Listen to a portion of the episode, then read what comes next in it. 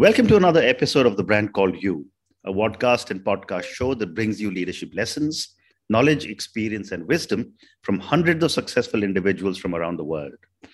I am your host, Ashutosh Garg, and today I'm privileged to welcome a very, very senior corporate leader from the US, Gavriella Schuster. Gavriella, welcome to the show. Well, thank you so much for having me. Thank you. Uh, Gavriella is a DEI advocate, and we're going to spend a lot of time talking about DEI. Uh, and she's an executive board member um, and a former Microsoft executive for diversity, equity, and inclusion in the high tech industry. She's a founding sponsor of Women in Cloud and Women in Technology Network. She's a board advisor to Workshare Partners, Artificial Solutions, and Corent Technology. She's been recognized, awarded, and felicitated globally and like all of you know, I'm always very partial to authors. She's an author of a book titled Become Allies, a framework for change. Gavriella, wow, what an amazing journey you've had. Uh, so let's talk DEI. Um, yeah. Why is diversity, equity, and inclusion becoming so relevant in the high tech industry now? Well, you know, there's, um, I'll boil it down to three reasons, right? One is that there's a tremendous talent shortage. Mm-hmm. And um, because women make up 50% of the global workforce and mm-hmm. only 25% of the high tech workforce, mm-hmm. um, the organizations know they have a missed opportunity. So mm-hmm. they're trying to figure out how do they close that gap.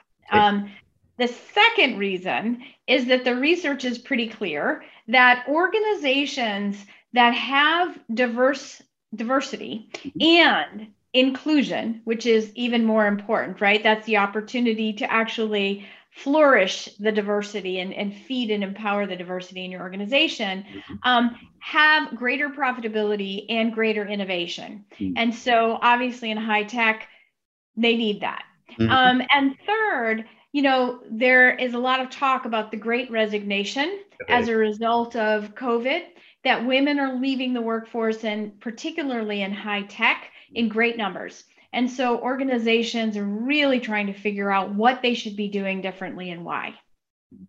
Thank you. So, you know, I was talking to some other very, very senior tech leaders, and one of the factors they also said exactly what you said about 50% of the workforce.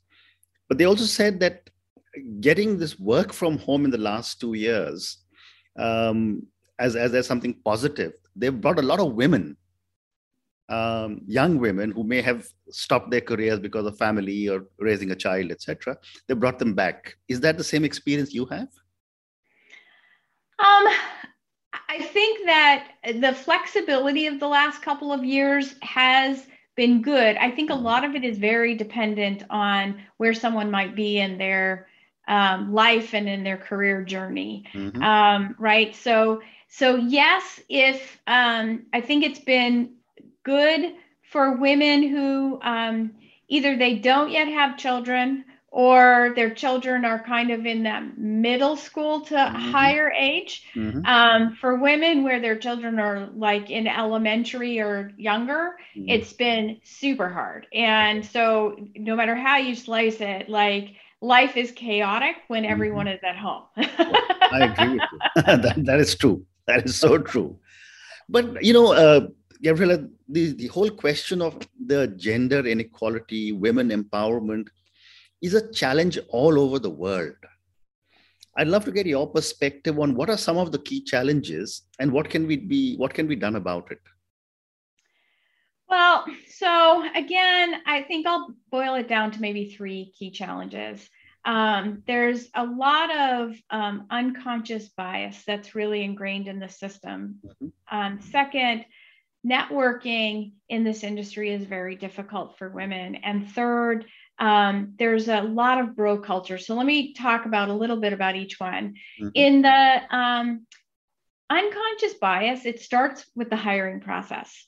There's a lot of unconscious bias in the hiring process. JDs are formulated to pick the best of the best out of the best schools and the smartest classes and all this.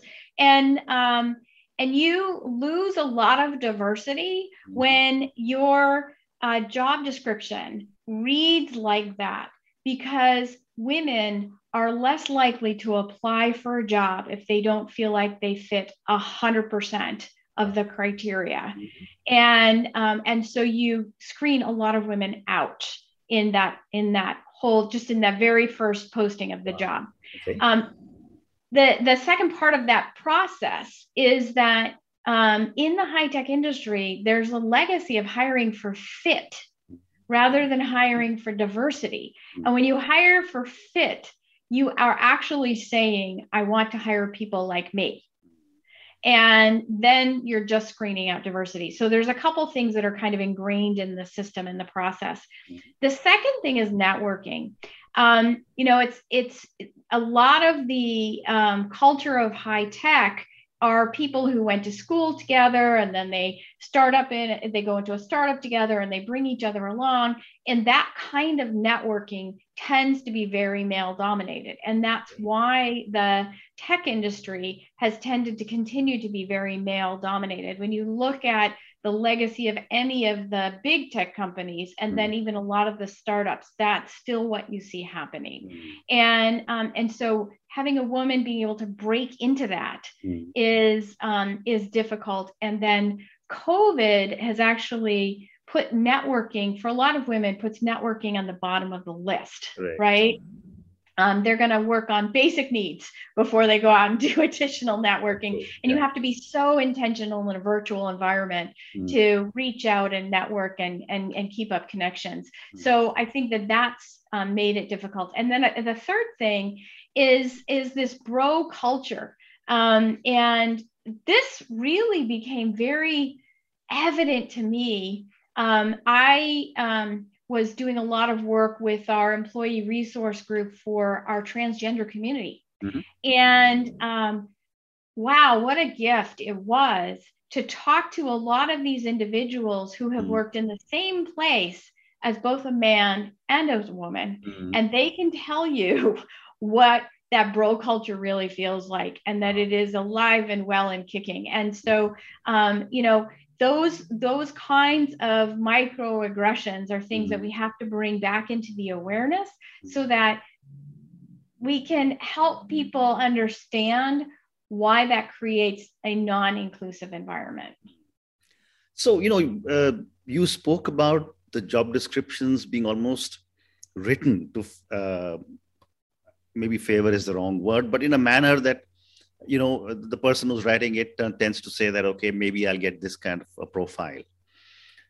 how does one start to change this mindset well, you know, we had started some of this work at Microsoft. The way um, you do that is you take a look at every single job description before you post it and you say, of these things, how many of these things are nice to have and how many of mm-hmm. these things are really required? And you mm-hmm. whittle and whittle and whittle back the job description to those things that are absolutely required. Mm-hmm. And then you can put language in mm-hmm. about things that are nice to have, mm-hmm. um, but it tends to be less intimidating to um, diverse populations that might be reading that. Mm. Okay. And uh, based on the changes you have made, are you beginning to see a change in the applicants? Yes, yes, absolutely. So um, it's there's a number of changes that we made though. One is that um, in my team, I required every one of the hiring managers to um, have at least 50% of the candidates be external mm-hmm. to Microsoft, right? Because there's a lot of that inbreeding where you hire a lot of people from inside the company mm-hmm. and then you don't ever address your diversity challenge that way. Yes. Um, so that one thing was external um, applicants, and then they couldn't start the process until they had um, at least three diverse candidates mm-hmm. in the pool. Um, and so, um, you know, we started training with all of our hiring managers mm-hmm. on how do you network within diverse communities so that you already have a slate you're already mentoring people who might be qualified candidates and you can encourage them to apply so that your maybe um, cycle of hiring is not so long mm-hmm. and um, and then you know really encouraging people not to hire for expediency which tends to they tend to go with people they know um, but to um, make sure that they were actually hiring the um, the the best candidate out of their pool based on that criteria. Hmm. Fascinating.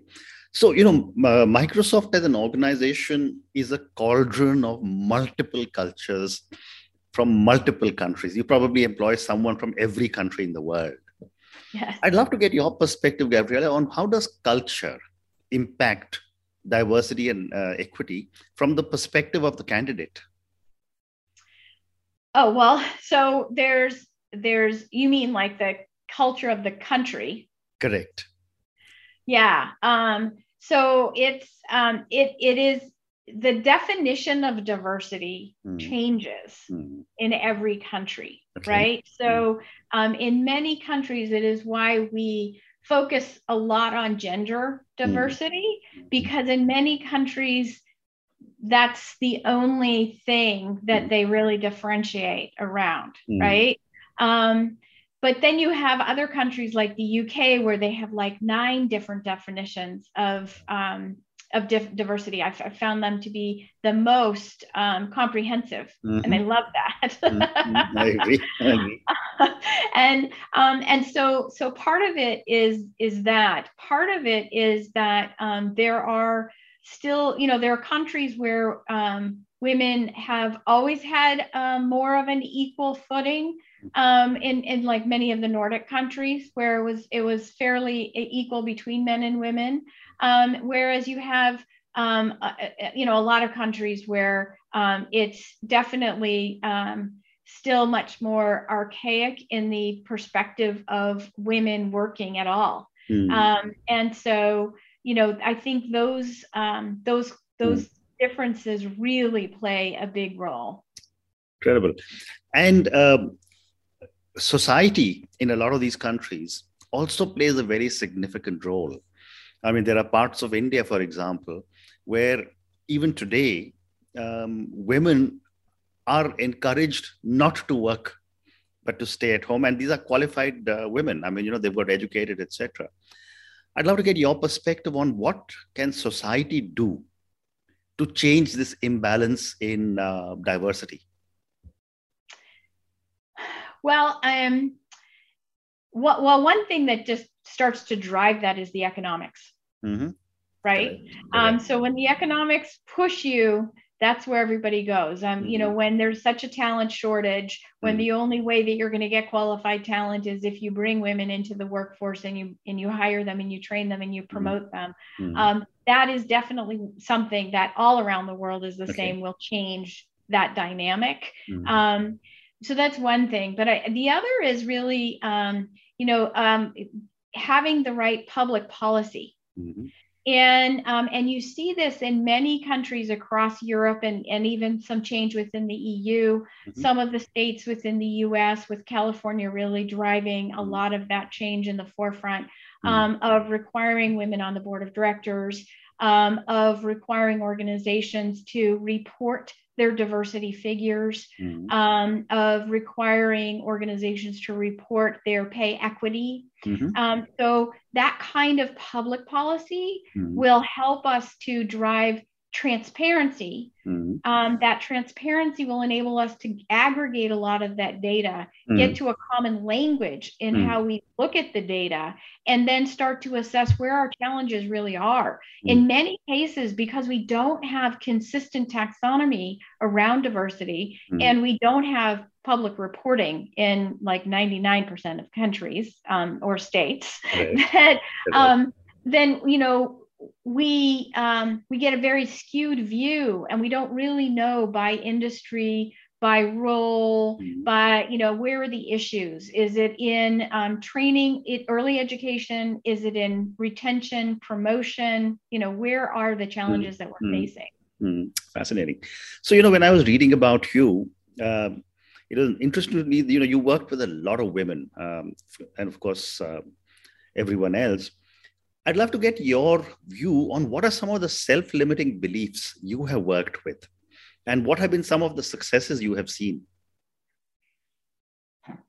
Self limiting beliefs. That is, um, so some of the self limiting beliefs are um, women are um, kind of raised um, not to um, to be to have to be humble mm-hmm. not to toot their own horn, mm-hmm. um, to be um, modest, mm-hmm. not to um, not to take too much risk. Mm-hmm. They're socialized not to interrupt, mm-hmm. um, and um, and to and and then you know and then this whole um, element of you know perfectionism, needing to um, be be able to check all of the boxes before mm. you go forward or um, or even the belief um, the mistaken belief that life is a meritocracy and if mm-hmm. you just work working really hard mm. eventually your good work will be noticed mm. um, and all of those things i think lead to um, women holding themselves back because mm. they buy into those um, norms mm. Um, thank you. So uh, there's another aspect, uh, which again I believe has a significant impact on uh, diversity, equity, inclusion, is uh, one's own religious beliefs. Um, how have you seen this being overcome? So, I, I mean, I, I don't know that I've I've seen people held back as much, and and it could be just you know that's a very personal thing, and it mm-hmm, doesn't mm-hmm. it doesn't necessarily come up a lot. But um, you know, I I, I do um, I do think it comes back to that same thing. It, it's about uh, your culture, right? Religion, in a lot of ways, is your culture. It's the way that you're raised. Mm-hmm. It's the things you believe in. Um, uh, women need to be valued they need to be valued as much as men. Um, you know, I mean, even in, in India, I think one of the things that I have found fascinating is that education is valued above all else and women are sent forth to get educated and get just as educated as men but Absolutely. then when it comes to actually working they're mm. not encouraged to to do anything with that I agree with you. right. Um, and um, and so um, you know, I think the the role that the thing we have to do is not to change religion or change the values behind it, but to recognize that there's also that same kind of unconscious bias and mm. that bro culture mm. that isn't necessarily the religion itself. It's it's dictated by the people who are leading that religion, which tend to be the men. Correct, correct. Well said. So, uh, one more question on uh, DEI before I move to your book. Uh, this is now the age of the millennials and the Gen Zs. And I'm sure you've got thousands of millennials and Gen Zs working for you uh, in, in your organization. What is your um, impression of how they are reacting to diversity, equity, inclusion as compared to an an older generation? Well, I love this generation. Mm. I love this generation because, at least in the US, so I, I can't really speak to it very mm broadly. Um, my perspective is pretty much US centric mm on mm-hmm. this part. Um, but this generation um, has been raised to be much more um, accepting mm-hmm. in a more inclusive environment Mm-hmm. There have been um, across the US a number of programs around anti bullying because bullying was such, has become such a big issue. Okay. Um, and that anti bullying training is what allyship is all about. Mm. And so this generation was raised um, in many cases to um, to not accept the norm mm-hmm. and um, and to embrace diversity and differences mm-hmm. and um, to um, be more their authentic selves mm-hmm. than I think previous generations. I, and what are your thoughts on that? No, no, I agree with you completely. I mean, uh, you know, I have two sons, uh, both work for large American companies, one in Singapore, one in the US. And the way they think about uh, the way, you know, women and inclusion must happen is something that I have never seen before in India. So I'm in complete agreement with what you're saying. Uh, yeah. Gavriella, now coming coming to the the next segment of our conversation, it's your book, yeah. uh, "Become Allies: A Framework for Change." Let me start by asking you: Is this available on Amazon and other platforms? Um, it's available for free on my website. So oh, okay. all you have to do is go to gavriellaschuster.com and you can download the ebook. Terrific. So tell me a little bit about uh, your book and the hypothesis uh, on in it. Well, so it, there's two sections. Mm-hmm. Um, the first section is about the diversity. So, how do you create greater diversity mm-hmm. in your organization, and what's the value of doing that? Mm-hmm. And that's really what I focused my um, become framework around, which is, mm-hmm. you know, how do you connect? How do you intentionally go out and network into communities that are not your own? Mm-hmm. Right. So, for instance, um, when I went out to network within the transgender community to learn mm-hmm. more, mm-hmm. to um, mentor more individuals who had a different background, different belief system than my own. Right. Mm-hmm. Um, and so um, it is about when you do that, you start to build out your network Mm. Um, as I mentioned before, you start to get to know a whole different group of people than mm. those that you would naturally tend to network with. If you walked into a room, you tend mm. to gravitate towards people who look like you. Mm. Um, instead, you push yourself to go to the group that looks least like you mm-hmm. or is acting least like you would and learn more. Um, and so that's connecting, creating those connections. Mm. Um, I hear from a lot of CEOs um, they say, well, I would hire more women, but um, we they're not, I just don't know where they are. And you're mm like, well, you need to intentionally go out and find them. You need to start networking in those communities where they are. mm Um, so that's the first thing. The second thing is about outreach. Mm-hmm. Um, so that is what we were talking about before in terms mm of your recruiting and hiring process and how mm. you might modify that process so that it is more welcoming mm. to um, to women.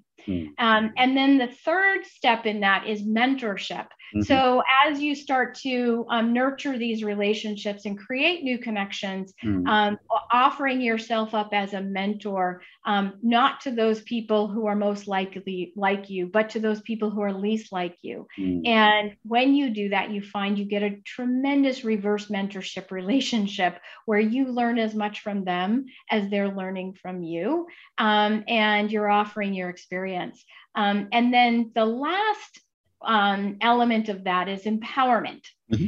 And empowering someone is how you create an inclusive environment. Mm. When you empower somebody, you um, enable them to be their authentic self. You mm. welcome them in all of their differences, and you value them for their differences. Mm. And um, and so that led me to the second part of my framework, which is allyship.